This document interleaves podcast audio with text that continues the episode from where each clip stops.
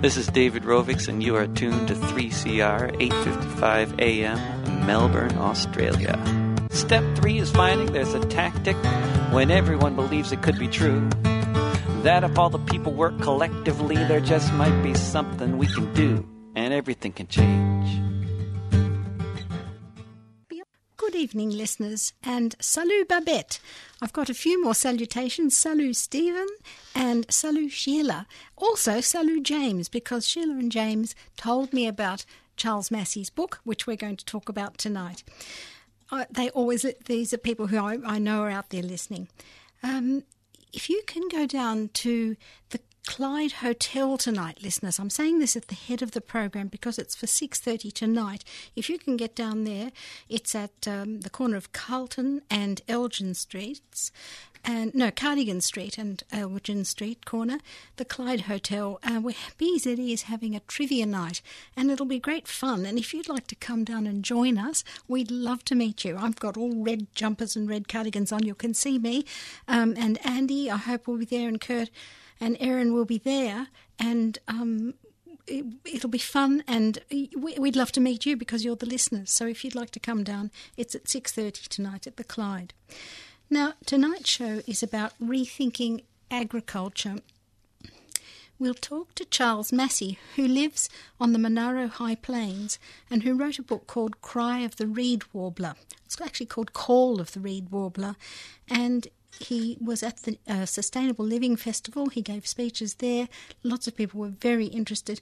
It's about um, how new practices are emerging in agriculture just at the time when climate change is making it all more precarious. Then we'll talk to Professor Richard Eckard, who is the director of Primary Industries Climate Challenges Centre.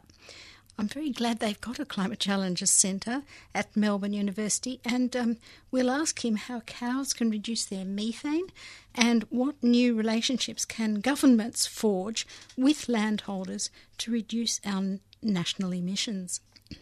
At about 5:30 we'll call up to New England where Michael Taylor is carrying on the reforestation work of his parents.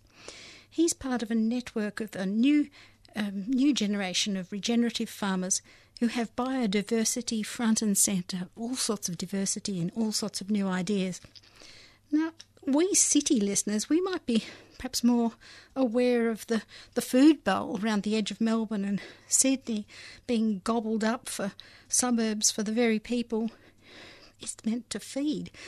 But we uh, we're aware of that, and we're aware of um, new trends in food, more people becoming vegetarian or vegan, perhaps, um, new types of dining. But big agriculture is pretty much off our radar, isn't it? And so I'm hoping that we can cover that because it's out of sight, and I think that's where a lot of the emissions could be cut back. Um, Uh, out, out there. They produce food for high end consumers, and there's a growing demand in Asia for the meat and dairy products that we can export. But I want to ask the question is this all at the expense of the global climate? Beyond Zero Emissions Research proposed alternatives, and our panel tonight are all pioneers in rethinking agriculture. So we'll go straight to Charles. Um, I hope, listeners, that you will read this new book, uh, Call of the Reed Warbler. Uh, when Charles spoke at the Sustainable Living Festival, lots of people flocked around him to talk, and uh, I'd love love him to share his ideas with you. Are you there, Charles? Yes, I am. Afternoon, Vivian. Thanks for having me. I'm delighted. Well, look, can you tell us what it's like where you are today? well, um, we started off with at least a minus 10. All our house water froze and um, it wasn't much fun. And that's on top of uh, a pretty good drought that's um, covering a lot of New South Wales. So, um, but, you know, we, we live in this uh, high tableland. It's a beautiful, uh, austere, um, temperate grassland and um, you take with the good with the bad. So that's, uh, even, even after that big frost, that means you have sunny days and um, uh, rather than droopy weather. So there's worse things. Mm. Well, in your years as a, a, sheep classing consultant and preparing for this book, I think you travelled many thousands of kilometres and you sat around many a farm kitchen table. Often you heard a story of how disaster had jolted them into new practices. And look, on this program, we've spoken to Colin Seis a couple of times, and I went up to Gulgong, and he told us how he'd lost everything practically in a bushfire, and he was in hospital himself. And so he developed something new, which now a lot of people are copying, called pasture cropping.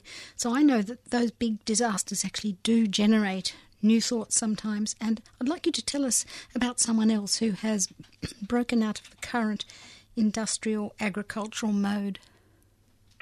Yes, well, look, um, I guess uh, when I was doing sheep classing uh, and a couple of hundred plants across every state in Australia, I was travelling long distances, noticing how the landscapes were deteriorating, and uh, but I also encountered some wonderful regenerative farming, which is where you work with nature, not try and dominate it, and you let nature heal herself, if you like, through self-organising systems. And um, that took me back 40 years after I'd been an undergraduate back to uh, ANU to do a PhD where I looked at 80 of these innovators and asked the question why they'd changed. And um, as you point out, it was um, it was it was in 60% of the cases it was some sort of major life shock, like coal experience, burned out by bushfire.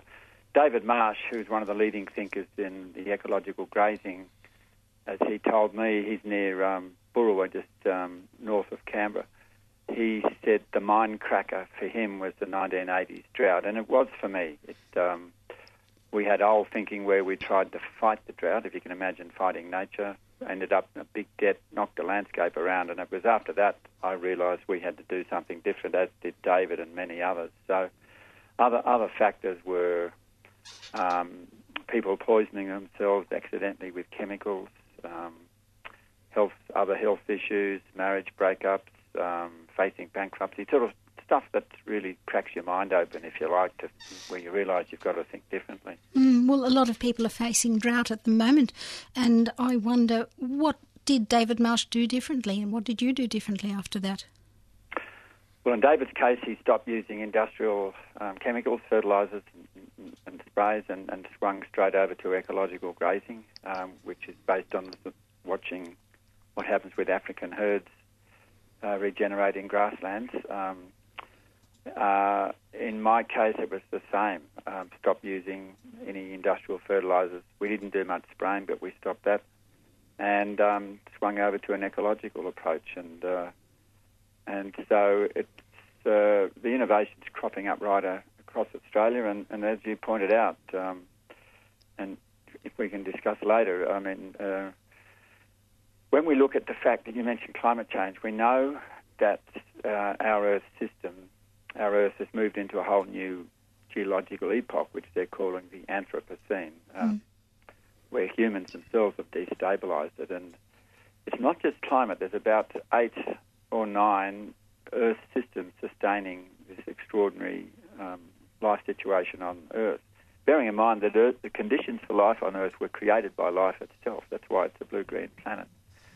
And the evidence, a lot of evidence shows that the worst aspects of industrial agriculture, you know, fossil fuels and chemicals and all the rest of it, is destabilizing the majority of those Earth systems.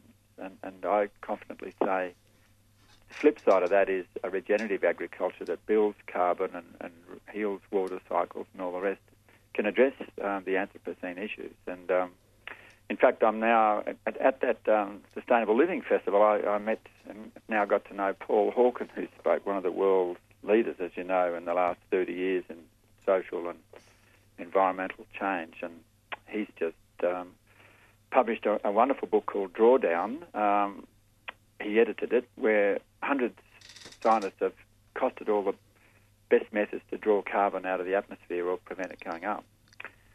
And if you add up the six or eight regenerative practices, regenerative agriculture practices out of those hundred, um, just call them regenerative agriculture, we are number one by you know, at least twofold ahead of the next uh, method in drawing carbon out. So that's that's the impact regenerative agriculture can have. Well, I know two things. One is the um, thing that I saw at Colin Seis's place with perennial grasses and no pesticides because all there are so many there's such biodiversity in his grasslands that he says they will eat up each other and, and cancel out any um, disease that comes there. But his sheep come and eat the stubble down and then he moves them on and then the next crop comes up and that's pasture cropping. But that's the one I know, and I know rotational grazing. We've interviewed quite a few of the uh, people who are doing that, cell grazing. But what other pillars are there of regenerative, regenerative farming? Yes, no, key question. Look, um, there's, there's, other new cropping variants where people are, are ditching chemicals uh, and industrial fertilisers, switching over to biological methods. So they're now using all sorts of things like worm juice, uh, and this is broad acre stuff where they're spraying out a beautiful uh, biological mixture of, say, worm juice and um, microbial um, bugs and stuff that come out of compost extract. Um, swinging over to sort of more natural fertilizers and uh, healthy kelp mixes and uh, oh, yeah. and stimulating the entire soil and, and uh, maybe down the track we can just allude to the implications for human health on having healthy soil working again instead of industrial soil. But uh, other methods are agroforestry. You know, world leaders are out of the Otway Ranges just west of Melbourne there, and uh, where uh, the innovators said, well, instead of monocultural industrial forestry, lots of chemical, you know, a monoculture, let's ask farmers how they'd like to grow trees on, on their farms. And so that's led to huge diversity of growing stuff and um, stacking in more business enterprises and more social and environmental and econo- you know, economic resilience. Um, and then you've got uh, things like permaculture expanding more broadly and you know biodynamics, which has been around a long while, and it's sort of based on healthy soil as well. Yeah. So there's, there's a range. Yeah. yeah well, I, I think l- listeners will have to read your book. It's a huge omnibus of new thinking, and so we can only touch on a bit of it. But I loved one of the quotes you had. Speaking about monoculture, Vandana Shiva said that um, monoculture create monoculture crops create a monoculture of the mind. And then you interviewed someone up in the Kimberley who said, "Oh, the thinking that got us in the shit won't get us out of it." And so I reckon we need to just say what this new thinking is. It's much bigger than just techniques, isn't it? You had a whole philosophy change. So just give us a little bit well, of yeah, that. Vivian, you put your finger on it. It's it's it's all about worldviews and paradigms. And uh, you know, my experience, I had to take over the farm at 22. I was inducted into an industrial paradigm because I asked the best advice around, which was industrial, and I proceeded to make mistakes and then realised I was wrong. Um, so that, that, that's the power of, of the mind and how you're trained, and that's why it takes a mind cracker to shift. Um, I guess my journey of making mistakes and then watching other outstanding people and then um, having my own mind cracking, I realised the reason I damaged um, the landscape was both the way I was trained, which then led to me not having any ecological literacy. I could not read my landscape. I didn't know whether it was functioning well or ill. And so, in teaching now to masters and, and undergrads, and which led to the book, I, I sort of evolved a simple method of um, uh, five functions that you can concentrate on to how to read a landscape. And that's I, I built the book around wonderful stories that suit each of those. And of course, everything's interrelated. So if you get healthy soil, that relates to better water cycle, and it's driven by a, an efficient solar cycle. You know, you mentioned Colin Seis. Mm. It means having more green on your country for longer, etc., etc.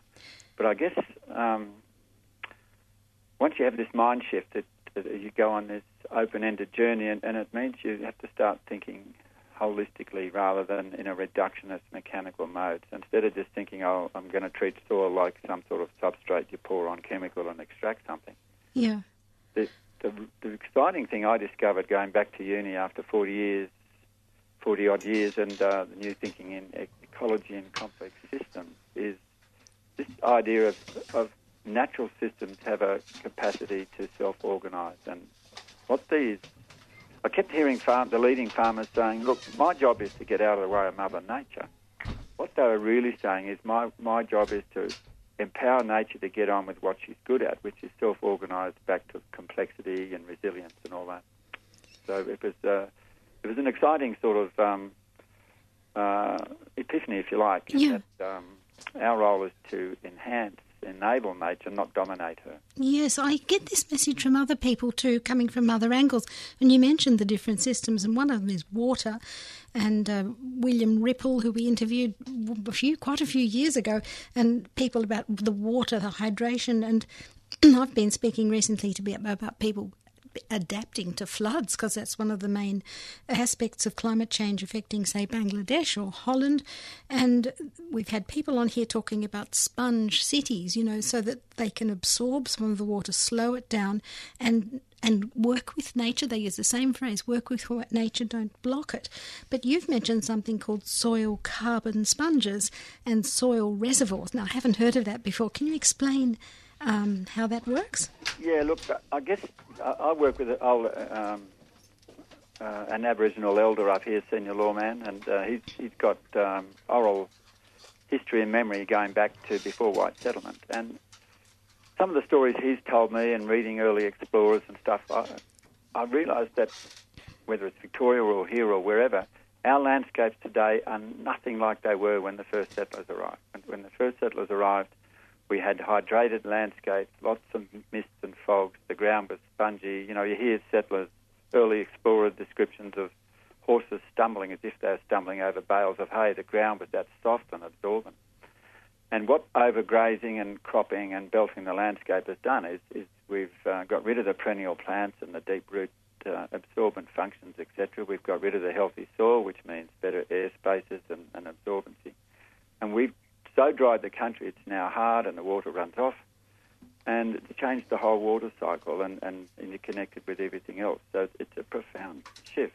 Um, but I guess I'm not too sure how much time we've got, but I, I really should mention that by killing our soils industrially, um, aside from what we do with industrial food processing and stuff, we, we've, we've actually stripped out the healthy nutrients in our grasslands, if you're talking about healthy meat, or in our crops and vegetables and fruits and stuff, uh, through a combination of breeding for industrial production and then pouring on chemicals and fertiliser.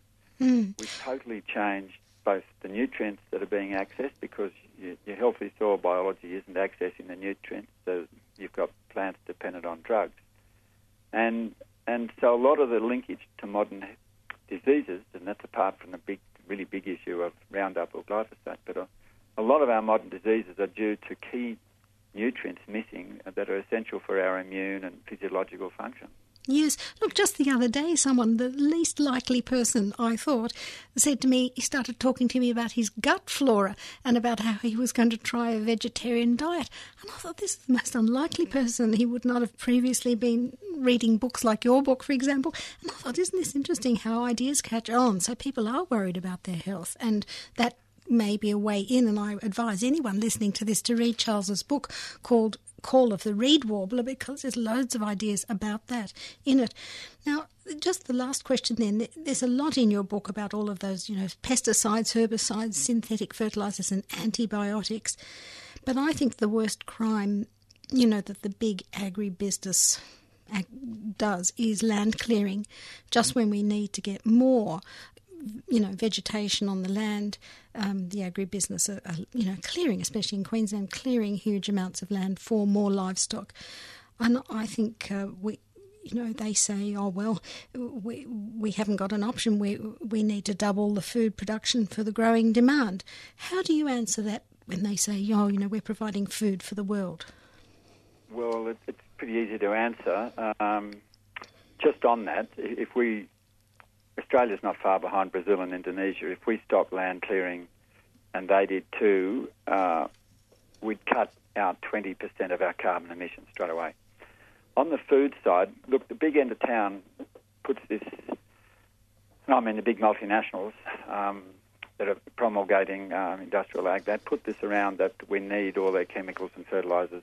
Um, the latest information out of the FAO, United Nations Food and Agriculture Organisation, is that between 70 and 80 percent of the world's food comes off peasant farms of five acres and less, and most of that is grown on healthy soil. And uh, then if you add up a slightly bigger farms, you know, you're well over the 80 percent.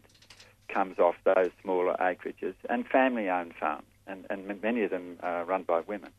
Uh, if you then add in that we're wasting about 30% of the food we produce, and I've seen, you know, quite a number of uh, reputable scientists estimating we could we could feed 10 or 11 billion now if we had to. Mm. So that's a complete furphy. Mm. But I, I, just want to pick up the final point that we, we were alluding to before about the gut flora. The the world's most used herbicide, glyphosate or Roundup, is this is a huge issue. The evidence is mounting and mounting that it's penetrating all our bodies and our groundwater and our surface water because it's water soluble. It's targeting our immune function in our gut and being water soluble, it's, it's breaching the, the, really important health barriers of our gut lining and our blood brain barrier. And um, it's highly correlated now with all the modern diseases. It's, it's, it's a huge issue and there's quite a bit now coming out to expose it. So I just we should have that on our radar as well. Definitely. All right. Well, thank you very much. We've been listening to Charles Massy and readers, listeners become readers. I hope um, the book Call of the Reed Warbler. It's in your library. It should be still in the bookshops. It was launched, I think, at the end of last year. He's a very good writer, and he interviews all the regenerative farmers. And uh, as he said, climate change is not the only tipping point. There's all these other um, systems that are crumbling, and uh, he's got the path forward how to, to restore nature. So thank you, Sir Charles, very much. Uh, thanks very much, Vivian. Much appreciated. Bye bye. All right, now after the break, we're going to hear from Professor Richard Eckard. Hi, I'm Kim Salmon. I'd like to have a quick word about uh, public radio, particularly 3CR. The thing about public radio is that it's more open than the more formatted types of radio to what's going on around it. So when you listen to it, you're more likely to hear a reflection of real life. And 3CR being in the heart of Smith Street, Collingwood, is a particularly good example of what I'm talking about. If you'd like to uh, subscribe, the number is 9419 You've been listening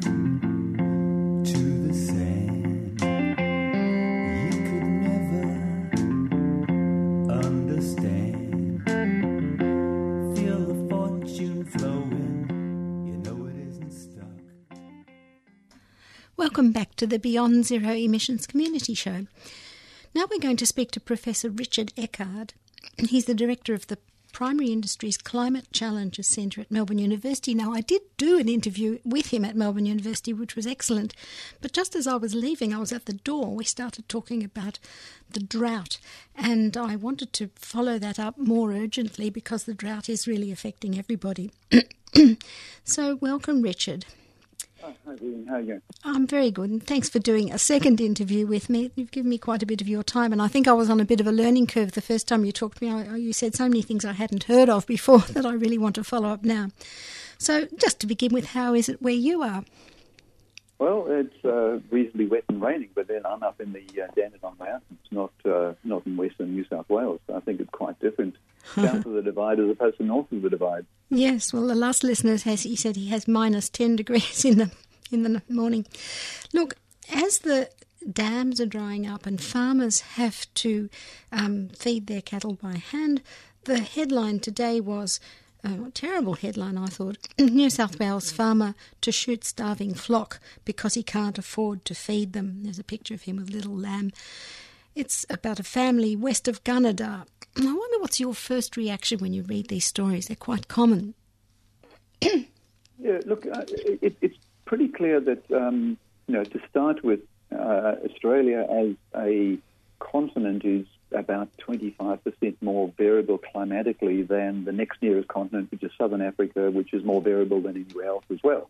Um, so, you know, climate variability we live with, um, and that's it's well established. We've had droughts going back a long time. Federation drought was well documented. Um, I, I, guess where where things start getting complicated is where you've got an underlying signal of climate change sitting underneath um, what might already be a bad drought. And that's where things get complicated. Well, I, am wondering, uh, do you think that? Um, I have another question to ask you, but um, we've been hearing from Charles Massy about diversified regenerative agriculture, but I'm wondering how farmers can diversify in that sort of low rainfall region, you know, west of Gunnedah. And do you think that if those people would be getting drought relief, should it be tied to some help with changing the way they farm? Yeah, you know that, that, that that's uh, a fairly um, mature conversation already in policy circles. I mean, I've I've been around some of those conversations for over 20 years now, where um, the discussion is uh, should it be just drought relief, which I, I, you know, let me say I, I firmly believe that uh, you know farmers that are caught out and are struggling um, should be helped, but but um, the conversation is how, and um, and it might be that uh, given climate change is an added feature or underlying uh, driver underneath some of these droughts, that perhaps the, the, the, best investment is, is an investment in a business plan rather than just drought relief. What I mean by that is that um, government invests in a, a plan for the business venture um, that will adjust not only to the uh, um, a subsequent drought that might come along. So, how do we drought proof that business? What fundamental change is required to, to prepare that business for a drought? Now, notwithstanding that, you know, when you get a three year drought, there's very few businesses that can prepare for a three year drought. I mean, that's just a fact. Hmm. Um, but, but it would be better to invest in a structured plan that said, here is a business plan that has been considered by um, a, a qualified professional that says, this is how this business might actually uh, diversify in the future or might be able to uh, not be as vulnerable in the future or might move from where they are to a a stocking density that might be able to cope with these or have some trigger points. Yeah, this is this word diversify is what I'm interested in, and I'd, I'd like to know: Do you think that mixed farming systems are more resilient to climate shocks? And if they are, what what sort of mix could you have in a low rainfall area like that? Look, some of the areas we're talking about uh, are not suitable to cropping, and, and, and so you know when you're saying diversify, it might actually be diversifying within a livestock system or an extensive grazing system. Where where we start talking about diversification in some of the marginal regions that are cropping right now, say northwest Victoria, where you know it's definitely drying out. Uh, it's not quite as um, uh, the number of, of, of crops, uh, successful crops there has probably dropped over the last 20 years. Um, where we where we think diversification can help there is you bring in a mixed farming system, and, and this is where wool and, and cropping can actually work quite well together because wool is one uh, product that can actually improve in price in a bad year. Um, so you, you, know you're hedging your bets two ways by having uh, crop production, which in a good year will pay handsomely, but then in a dry year, um, you know, a failed crop might actually even help the livestock produce the wool that's required to give you that alternative stream of income. So, um, you know, I, I, know we've specialised over the years, but um, I think what climate change might be suggesting to us is that diversification in agriculture is more resilient. Yeah. Well, look, our other two guests are from family farms on the fertile eastern part of Australia. And I'd like you to present us with the contrast, especially because you've been to the Northern Territory and the northern places where there's rangeland farming, and most of us haven't seen it. Um, pastoral companies, you know, millions of acres and all of that. Could you um, describe the conditions um, that they're operating under and whether the pastoral leases could be made more um, climate friendly? It's again that thing of should there be conditions on the pastoral lease to protect the land and the climate? Look, uh, some of the, the, the pastoral leases, um, they, they have another form of diversity, um, and that is they, a number of the larger companies own multiple properties. And as a result, they're able to actually move assets between properties. Um, they're able to phone each other and say, what's the rainfall like? What's the forage like? Can we move some stock between us? Um, and so another form of diversity emerges there where you have the ability to move your livestock out of drought zones into areas that have had rain. Um, so I think that's actually a strength uh, um, of some of those systems. Um, that perhaps a, a, family farm doesn't have that that um, that privilege or the benefit.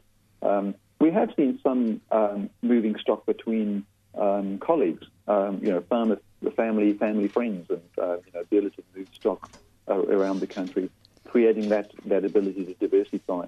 And so so maybe the solution's not always offloading your animals, which you know, it takes a long time to rebuild the stock numbers. Um, and uh, you know the the, the uh, lag effect of offloading stock is, is quite big on a business, um, but the ability to move them between uh, between properties could be part of part of the asset. I'm thinking really of the Beyond Zero Emissions Land Report, which did suggest that we should take some pressure off the land, that we should destock our national herd to some extent, not completely, but not extend it and expand it and keep clearing more land to put more cattle out there. And yet, I'm wondering what would create that change, whether you agree with it or not. But if that was the, the aim to, to reduce the pressure on the land, do you think there would be levers in um, in these big companies, which um, uh, businesses that are owned by companies which have shareholders overseas? I wonder if those people are starting to put demands on them for emission reductions. Would that be a, a, a way that this is going to happen? Certainly, the um, the large corporates that would have um, international shareholders or shareholders sitting in a boardroom in London um, would be having that accountability um, for their footprint uh, as well as their animal welfare standards. And that's why we see them interested in things like the carbon.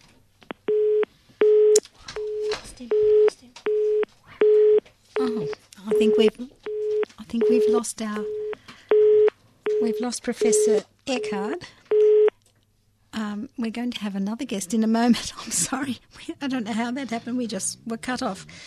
Sorry, Professor Eckard. Um, I don't think we'll get him back. Andy, will we?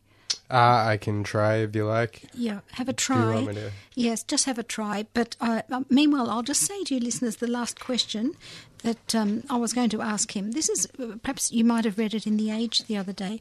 This is important because listeners to this show will know a lot about renewable energy and the National Energy Guarantee. And there's been quite a bit of a discussion in the paper where the National Farmers Federation is saying, I think they're panicking. They're saying, well, we can't carry the burden of lowering emissions. It should be the electricity sector. It's easy for them, it's um, more centralised, they can do it. But for us, it's too expensive, and we've already cut down a lot. Um, there was an article by Nicole Hasham in The Age on Friday. You might like to look it up in the National Farmers Federation, not coming out and saying, we don't want the NEG, but they were pretty much saying, well, if the NEG is going to have such a small ambition, well, we're not going to, we don't want to take up the uh, slack. So I thought that was quite an interesting new tension. And um, I was going to ask Professor um, Eckard, has um, um, you know, if they have taken significant steps to reduce their carbon f- footprint, could he tell us what they've done and what more they can do? And I think he's just there. Uh, hello, Richard. I'm very sorry we were cut off there. I was just saying to the listeners the um, National Farmers Federation is starting to panic. I think that they might have to do more heavy lifting if the National Energy Guarantee doesn't work. What do you think? Uh, do you think that the farming sector has already made significant reductions, as they say? Reductions in, in greenhouse gas emissions yes. you're referring to? Yep, yep. Um, Look, uh, you know, I, think there's a there's an issue here where um, the investment in the basic research has not been completed yet. Um, I, I, I, think there's certainly been adoption of reductions in emissions intensity within the industry, deliberately trying to uh, reduce their footprint relative to production. But um, uh, to be honest, right now we can't give a cattle property in northern Australia, we can't give them a technology that will allow them to radically reduce their, their methane from their herd right now. We, we are fairly confident that that exists in research. But um, if you think of some of these problems, um, these, these, wicked problems in particular, um, a, a, a, beef produ- producer in Western Queensland probably only found out that methane was a greenhouse gas about 10 years ago maximum. And the maximum time from research to adoption in agriculture is usually 15 to 20 years. Um, so, uh, you know, I, I, think that problem is one that sits with the global research community right now to urgently come up with a solution uh, to, to dramatically reduce, reduce greenhouse gas emissions from agriculture generally, from fertilizers, from soil carbon loss, from livestock. Um, and I think if the farmers are given the right tools and the right signal, you'll see a big change. Yes, all right. Well, I had another question to you about deforestation for more um, cattle for the Asian market, but I think we we'll, we covered that in our earlier interview, which I will broadcast later next month. So thank you very much for doing two interviews with me and giving us your ideas. Thanks very much, Richard. Great, thank you. Thank you. Bye bye. Oh, so that was that was good. Andy, Andy's like a sort of one of those baseballers. You always keep me on my toes, it really is like a baseballer catching the ball that goes way beyond. Um, so, uh, look, the next person is uh, Michael Taylor. Do we have time for a little tiny bit of music, Andy? Yeah. And then we'll talk to Michael Taylor. No worries.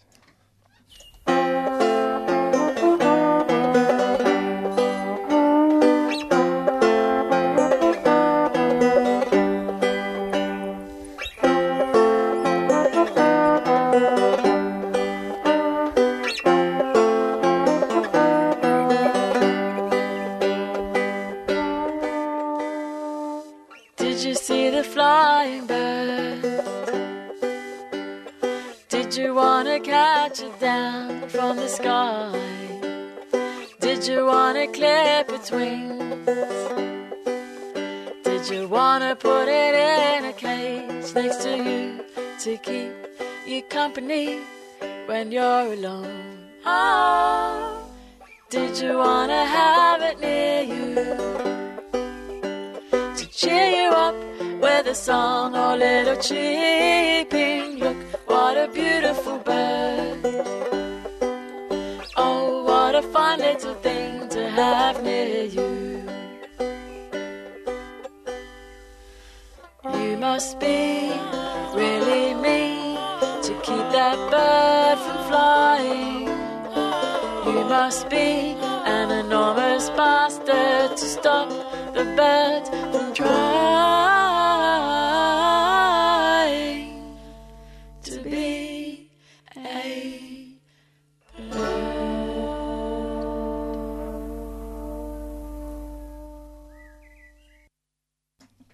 Welcome back to uh, the Beyond Zero Emission show. And who was that, Andy? Rose Turtle Ertler, was it? That's right. The song was Bird. Thank you.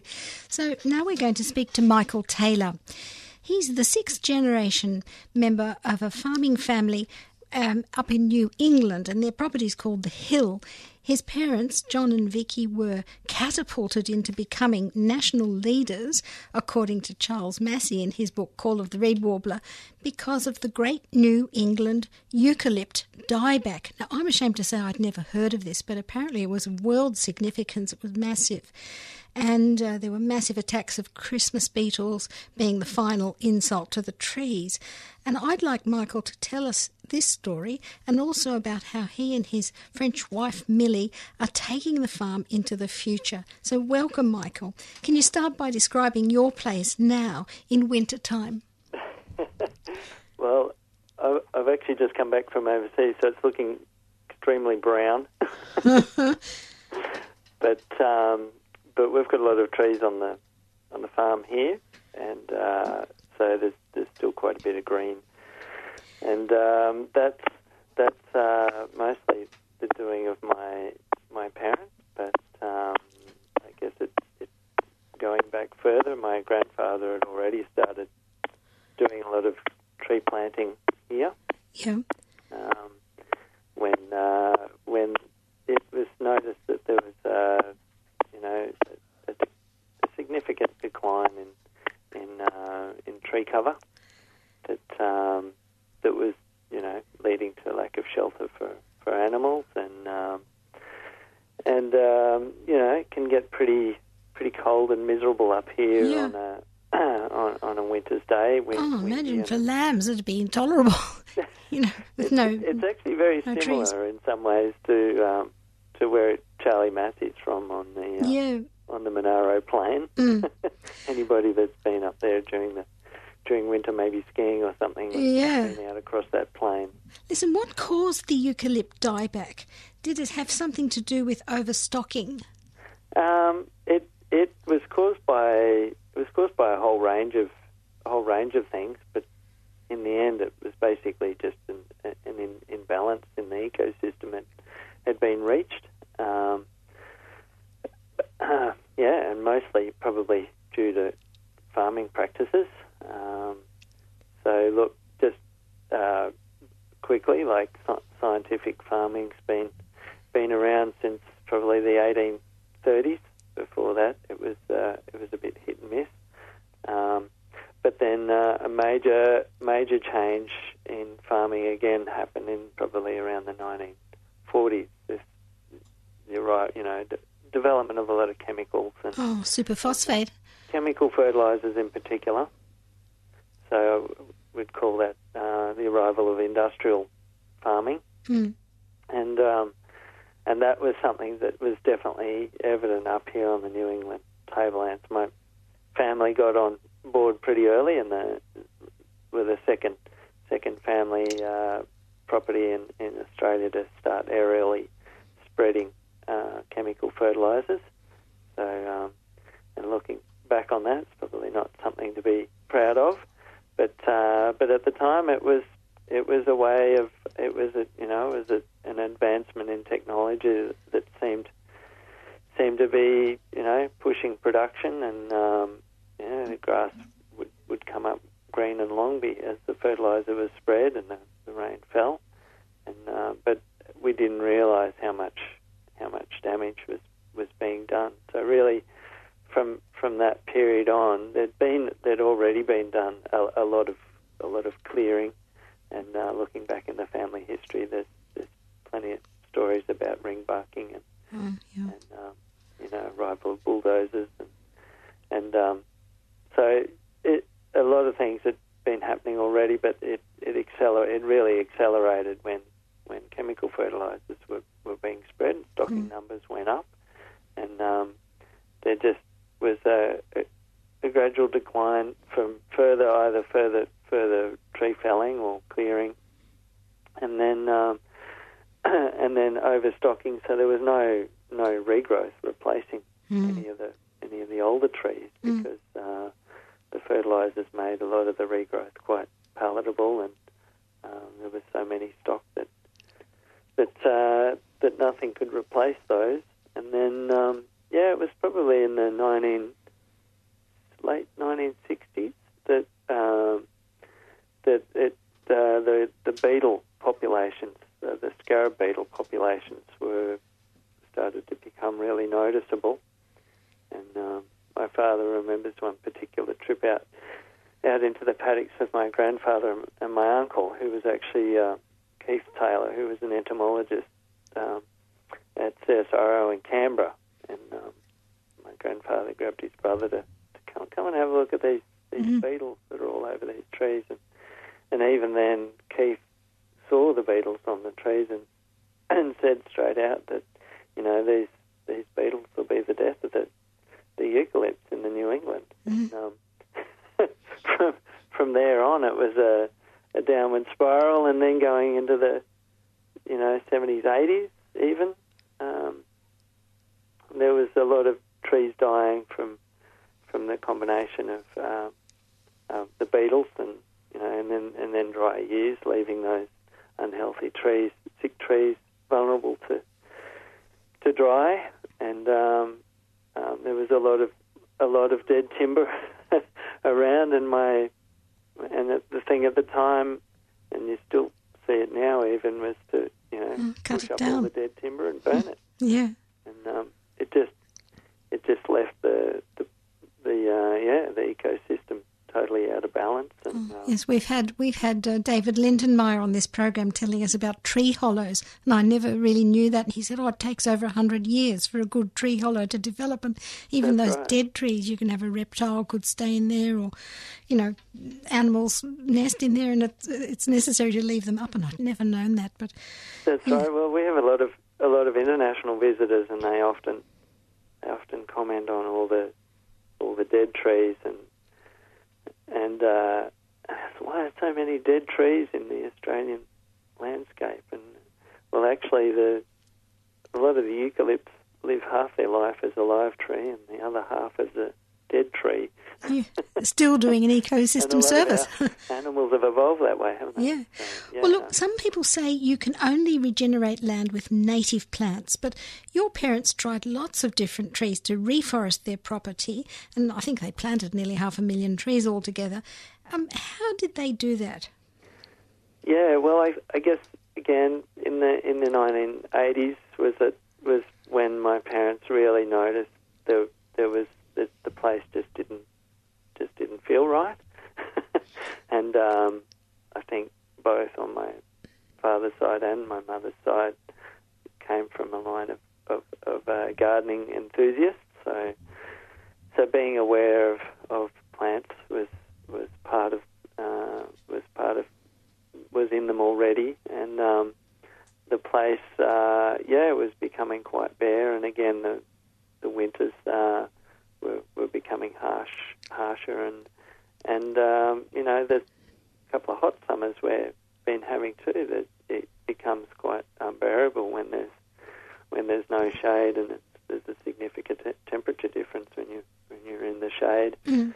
So it was it was becoming quite obvious, and my parents um, needed just yeah realised that they had to get something, some sort of shelter. And my grandfather had already started planting um, some pine trees because at the time um, Australian forestry was uh, was was, uh, was quite big, and they had a nursery just down the road from here. Mm. who were propagating uh, radiata pines, and uh, they were able to get them for ten to fifteen cents a tree, and they were able to put in large numbers. They, my father went through developing a number of different machine planters, and um, they were able to put in large numbers of trees that that uh, that they couldn't have uh, any other way that without um, without the knowledge of uh, propagating eucalypts. There were really wasn't many um, eucalypt nurseries around at that stage, and,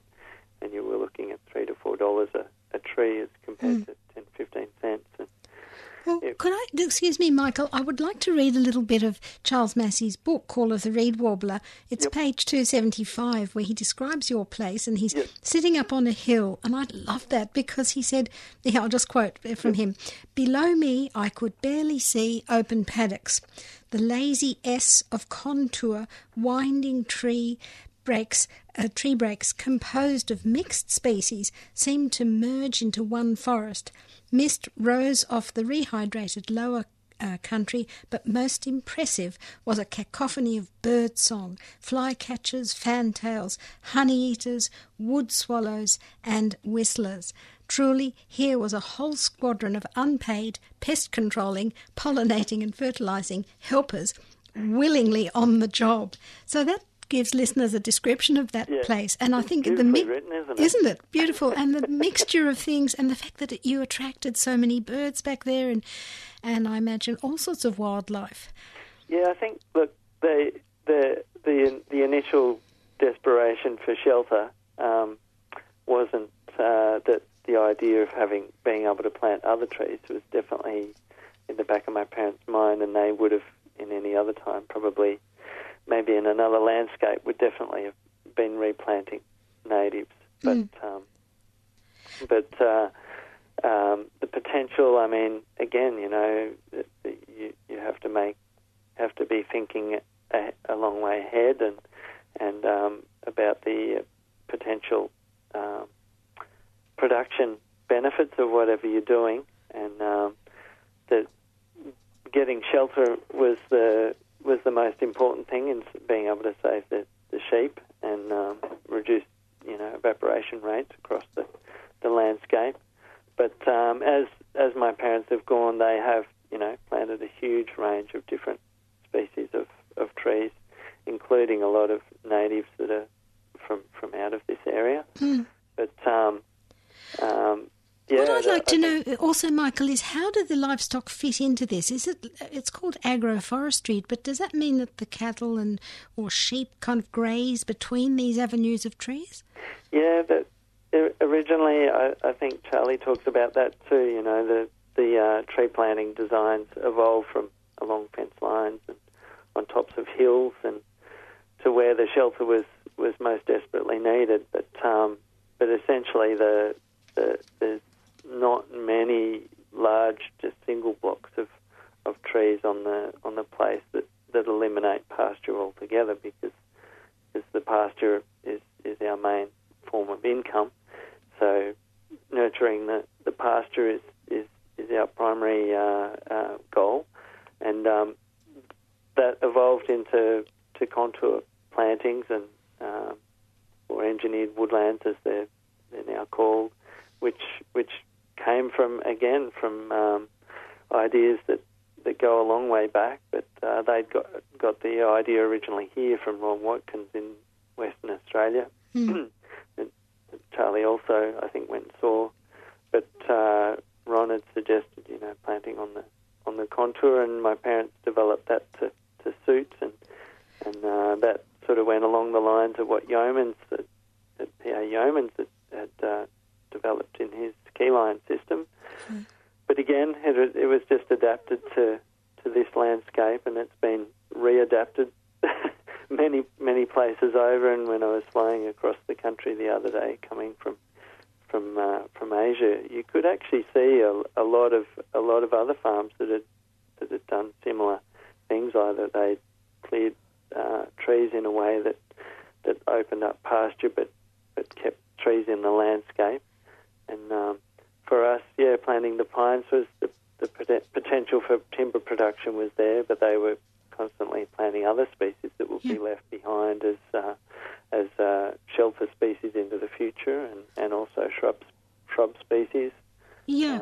Well, that's what I mean. I'm really glad to hear that other people are copying this. And I know you farmers sort of network among yourself. It's probably a bit under the radar of the mainstream knowledge about what's going on in agriculture because if you just drive around, or I go around by train, and it looks like there's huge paddocks with one tree sometimes, or hardly, or trees down the side, but not this kind of really considered um, silvopasture sort of thing. And I, I loved hearing about it, and I'm really glad more people are doing. But are you getting any recognition for the carbon sequestered on your property? And, and does planting so many trees cut down the profitability? Because I think a lot of people would think, oh, we're not going to plant trees all over the place, we've got to plant our crop. And Yeah, I think it's still um, um, challenging uh, to to get the message across that you can you can have you know quite a large uh, amount of percentage of your property under trees and still um,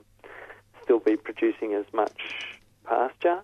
Um, look, it varies. It varies between different uh, different landscapes, but um, but generally, you know, up to thirty, maybe some in some cases down to between twenty percent and maybe up to forty or fifty percent. You can you can be still still producing as much pasture as as uh, without uh, without the trees, or maybe even uh, p- producing pasture for more of the year with, with the trees because you're getting shelter from frost and from drying winds. But what about the uh, carbon sequestered? Do you get uh, carbon credits for any of that? Uh, we we uh, have been down that path, but we can't we can't get any carbon credits because uh, there's too many exotic species mixed in with Oh, our goodness. our natives, and which is funny because um, the Queensland University, Southern Cross University, did a uh, uh, a, a carbon sequestration study on on Oh. on our property back in uh, 19, 1992, and um, um, we were able to, to show how much carbon was being sequestered in in, uh, in pine plantations um, on the farm here. But uh, but yeah, look, uh, carbon sequest- sequestration really isn't uh, uh, an, a major interest of mine anymore because um, if you're if you're uh, maximising the production of your pastures, you're um, you're maximising the amount of uh, you know carbon that you're you're storing in the in the soil, and that's that's um, it's a it's a very hard. I don't think the science is quite there yet in terms of um, trying to make money out of uh, sequestering carbon. No, It's not, but and I've interviewed a few people who who you know feverishly putting in trees, but they're not getting anything back as carbon farmers yet. But I honestly, I'd just like to thank you personally for doing that sequestration because I value that, and I and, and anyone listening to this program because it's a climate change program that, that they will value that, and I just loved it. I'm sorry, I'm going to have to finish now, but I could talk to you for hours. It's it's it's very nice to hear about it and to to bring a breath of the country air into the massive city. I mean, they say Melbourne's going to end up with eight million people. Can you imagine that? And so we we have nothing like what you're looking out at. You know. no, look, there's a, there's a hell of a lot of farmers out there doing trying to do the, Yeah. the right thing. That's And, the great um, news. Um, the science is there. It's just it's just uh, get, getting it out to to the you know the farmers. Yeah. All right. Thank you very much. So that was Michael Taylor from New England. His farm is called The Hill, and he's, uh, he and his family are mentioned in the book The Call of the Reed Warbler by Charles Massy, which I really recommend to you listeners. So thanks, Michael. You're welcome. Bye bye. Oh, so thank you to our guests tonight. We had Michael Taylor, Richard Eckard, and Charles Massy. And thank you to the people who introduced me to them and each one of them to each other and so on. I, I feel there is a network out here beyond the big city um, of people who are really very active and very energized by the possibilities. So thank you to them. Thank you to Andy for doing all that fancy footwork. you should have seen.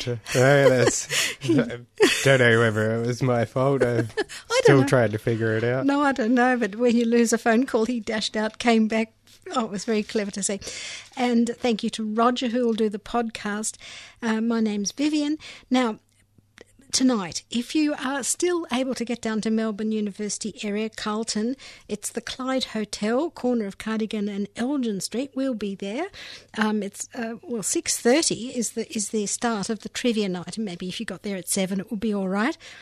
Um, there's also a petition that I've asked Roger to put on the podcast. So go to bze.org and find the podcast for this show, 23rd of July, and there's a petition there. Um, it's about preserving a wildlife corridor and it concerns big black cockatoos. Were talking about this biodiversity, but it's a bit of an abstraction, but I really know those cockatoos. I used to work in Maroubra where they used to come once a year. There'd be this flock of big black cockatoos. They were fabulous. It was like a wonder of the world to see them, really huge. I think normally they live in the Blue Mountains, but they come down just once a, a year. And if we can stop developers cutting down, there's about 150 trees apparently, which is where they come, and um, that would be a small victory. So just go to the uh, podcast page and see the link, and, and please just support that. I think it's just a petition. You can also see Charles Massy talking on a film, and it's very nice because he's out on his land and you can see where he lives, and he gives more depth to what we were able to cover today. Lastly, congratulations to BZE itself because we won an award the, um, recently, just this week, for the best international energy and environment think tank. So I didn't know think tanks were in a competition, but here we are. We, we won the best one at the uh, Prospect Think Tank Awards. And I think it was basically for our um, report on the rethinking cement, and that was dedicated to Jen Bates. And I know we had a letter from the CEO, uh, Vanessa, who told us that they've dedicated it to Jen Bates because she unfortunately died, and her family endowed us with the money to print that report. And so the um, you know the award that we've got as the best international think tank is partly because we're rethinking cement. so thank you very much for listening, everybody. We'll go out with a song, and please tune in next week. Erin will be with you, and then Kurt on the thirtieth, and then we'll be back. Uh, I'll be back the following week. So thank you very much for listening. Good night.